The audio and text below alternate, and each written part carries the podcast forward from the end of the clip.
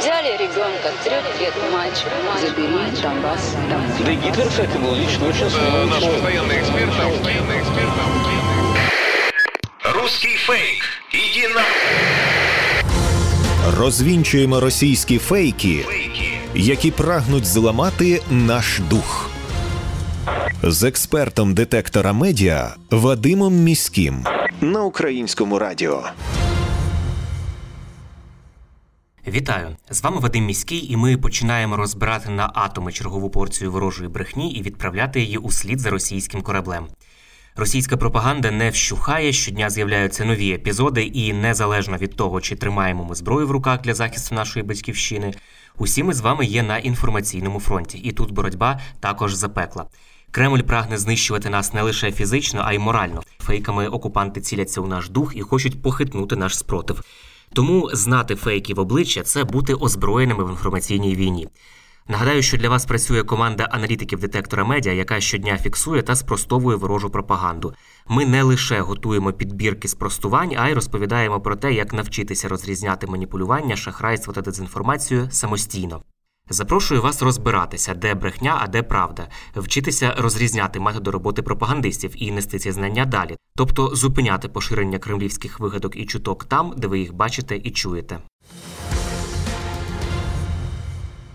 Білий дім відреагував на повідомлення про нібито недовіру Байдена до Зеленського. Американський президент Джо Байден висловлював своє захоплення лідерством президента Зеленського у воєнний час і має твердий намір продовжувати підтримувати Україну.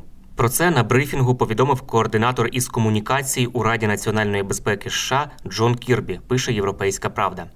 Кірбі коментував статтю американського журналіста Томаса Фрідмана у виданні New York Times, де той написав, що між Білим домом та президентом Володимиром Зеленським існує, начебто, глибока недовіра. Цитую Джона Кірбі. Так, американський президент багато разів висловлював своє захоплення лідерством і мужністю президента Зеленського у цей воєнний час. Очевидно, він багато разів особисто розмовляв із президентом Зеленським, і він знає, розуміє, в якому стресі перебуває президент Зеленський та весь український народ. І саме тому він, як і раніше, має твердий намір продовжувати підтримувати Україну в її боротьбі проти російської агресії, сказав координатор із комунікації у Раді національної безпеки США. Байден приватно і публічно висловлював цю повагу до президента Зеленського та викликів, з якими він і його співгромадяни зіштовхуються, додав Кірбі. Російські медіа з посиланням на міністра оборони Росії Сергія Шойгу пишуть, що росіяни, начебто, знищили шість американських ракетних комплексів Хаймарс.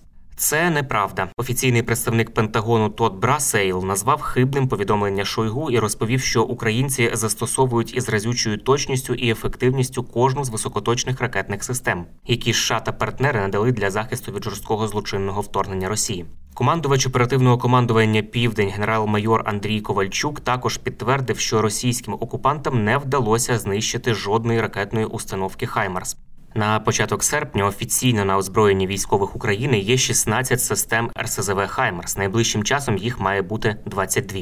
Нагадаю, що раніше росіяни повідомляли про фейкове знищення двох, а потім ще однієї установки Хаймарс, а також видавали спалену солому за знищені ракети для цих установок. Всі ці випадки виявилися брехнею, і їх ми розбирали у нашій програмі. Російські пропагандисти та анонімні телеграм-канали повідомляють, що в Одеському театрі музичної комедії та Державному екологічному університеті, начебто, розміщене важке озброєння. Нібито на даху Одеського театру музкомедії розміщені військові формування Збройних сил України, а на території університету важке озброєння та бронетехніка.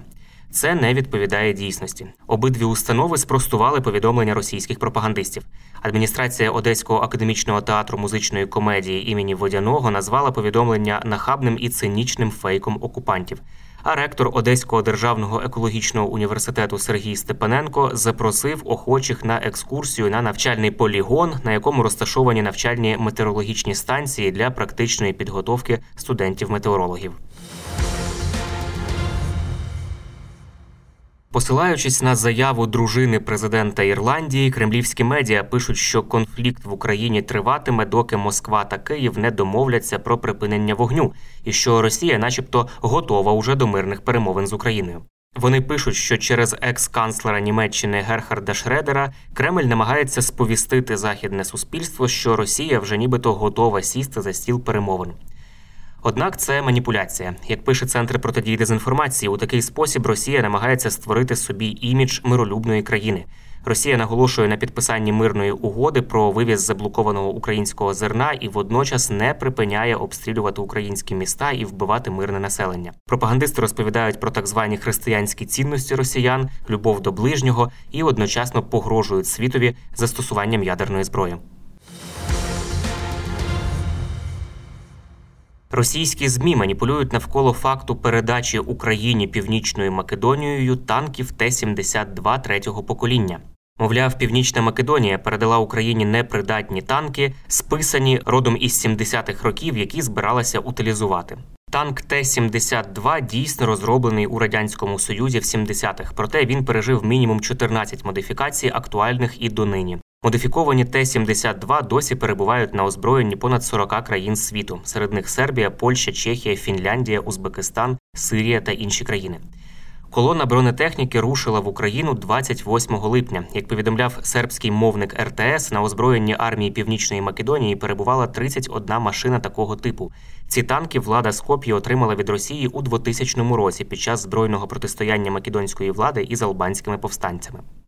Рішення передати Україні танки в Македонії пояснили тим, що через кілька років ця техніка стане неконкурентною і буде замінена. Також повідомили, що вони були у складі батальйону, який невдовзі буде розформовано. Північна Македонія дійсно заявляла про плани утилізувати свій 31 танк Т-72, але пояснила це не їх непридатністю, а переходом на стандарти НАТО. Боєприпаси для основного озброєння Т-72 це гармати калібру 125 мм, у країнах НАТО не випускаються.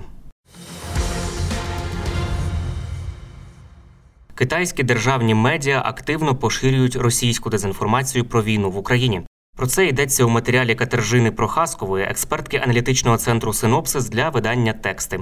Вона пише, що аналітики проекту Double Think Lab, які із середини лютого до кінця березня здійснювали моніторинг китайських державних медіа та соціальних мереж, виявили, що китайські джерела використовували і поширювали російську дезінформацію про Україну, як от часто повторюваний наратив про те, що в Україні діють нацисти, а російським військовим доручено здійснити так звану спеціальну операцію із так званої денацифікації. До того ж, китайські поширювачі дезінформації прив'язують російську версію українського так званого нацизму до протестів у Гонконгу. Так вони намагалися викликати в китайських читачів негативне ставлення до України, тому що українське прагнення жити в демократичному суспільстві це, начебто, втручання іноземних сил у внутрішні справи інших держав, тобто у справи Росії насамперед. Той факт, що Росія і Україна це різні держави, пропагандисти ігнорують. Слова про так зване втручання це стандартний аргумент, яким послуговуються китайські політики, коли відповідають на будь-яку критику, яка привертає увагу до стану прав людини в КНР, геноциду в Сіньцзяні чи насильства в Тибеті та Гонконгу. До того ж, такі неправдиві новини ставлять під сумнів міжнародні оборонні альянси, як от НАТО, які на думку росіян і китайців є глобальною загрозою, а також підживлюють антизахідні і антиамериканські настрої серед китайців. Лише через два дні після вторгнення Росії в Україну китайські змі опублікували брехливі повідомлення, зокрема і російські заяви про те, що українські військові вже здалися, начебто, а президент Зеленський утік з країни. Інші статті пропагували фейкові опитування громадської думки з посиланням на авторитетні установи, наприклад, на американський Брукінський інститут. У цих фейкових дослідженнях стверджували, що лише незначна частина українців підтримує вступ своєї країни до НАТО. Через три дні після початку війни в китайській мережі Weibo та пов'язаних із державою блогах з'явилися повідомлення від 2019 року, що поширювали фотографію українського ветерана, якого, начебто, помітили на продемократичних протестах у Гонконгу. За задумом китайських пропагандистів, це мало стати доказом того, що США фінансують участь членів батальйону Азов у різноманітних мирних зібраннях і так, начебто, сіють розбрат у світі.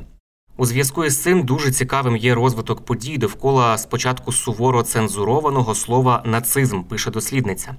За даними Чарлі Сміта, співзасновника вебсайту GreatFire.org, контент із цим словом довгий час більшість китайських інтернет-компаній блокували. Але впродовж першого місяця війни Росії в Україні, щоб підхопити російський наратив, це ключове слово вилучили із цензурних списків. Адже російські військові тут, начебто, борються з нацизмом і фашизмом. І саме ці слова стали головним обґрунтуванням вторгнення. Чарлі Сміт стверджує, що як тільки якесь слово потрапляє у цей цензурний список, його дуже рідко із нього видаляють. Іноді те, що не піддається цензурі, може бути більш промовистим ніж те, що цензурі піддається. Таким чином, ми бачимо, що, хоча Китайська Народна Республіка визнає Україну в її міжнародно визнаних кордонах, висловлює слова підтримки суверенітету і територіальній цілісності України та утримується від прямої військової допомоги Росії, все ж позицію Китаю не можна вважати однозначною, і її допомога Росії на інформаційному фронті є дуже показовою. Більше про це можна почитати у матеріалі Катержини Прохазкової, експертки аналітичного центру Синопсис для видання тексти.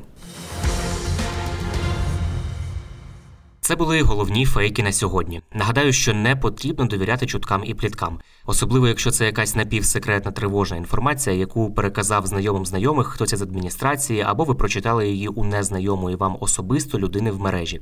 Як правило, за такими неконкретними джерелами та емоційним панічним викладом ховаються спеціально вигадані ворогом плітки, які мають намір нас деморалізувати. Це може бути також частина ворожих інформаційно-психологічних спецоперацій. Є офіційні джерела, і тільки їм ми довіряємо у час війни. Отримали тривожну новину від знайомих, чи у вайбер-чаті, або у телеграм-каналі, чи хтось у повідомлення приватні вам надіслав. Панікувати не потрібно і переповідати одразу всім навколо також не потрібно.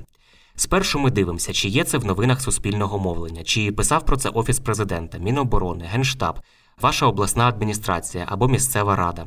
Якщо такого у офіційних джерелах немає, то інформація швидше за все не варта вашої довіри. Пам'ятайте, що плітки це потужний інструмент ворожої пропаганди, а наше з вами завдання не залишити пліткам шансу на виживання.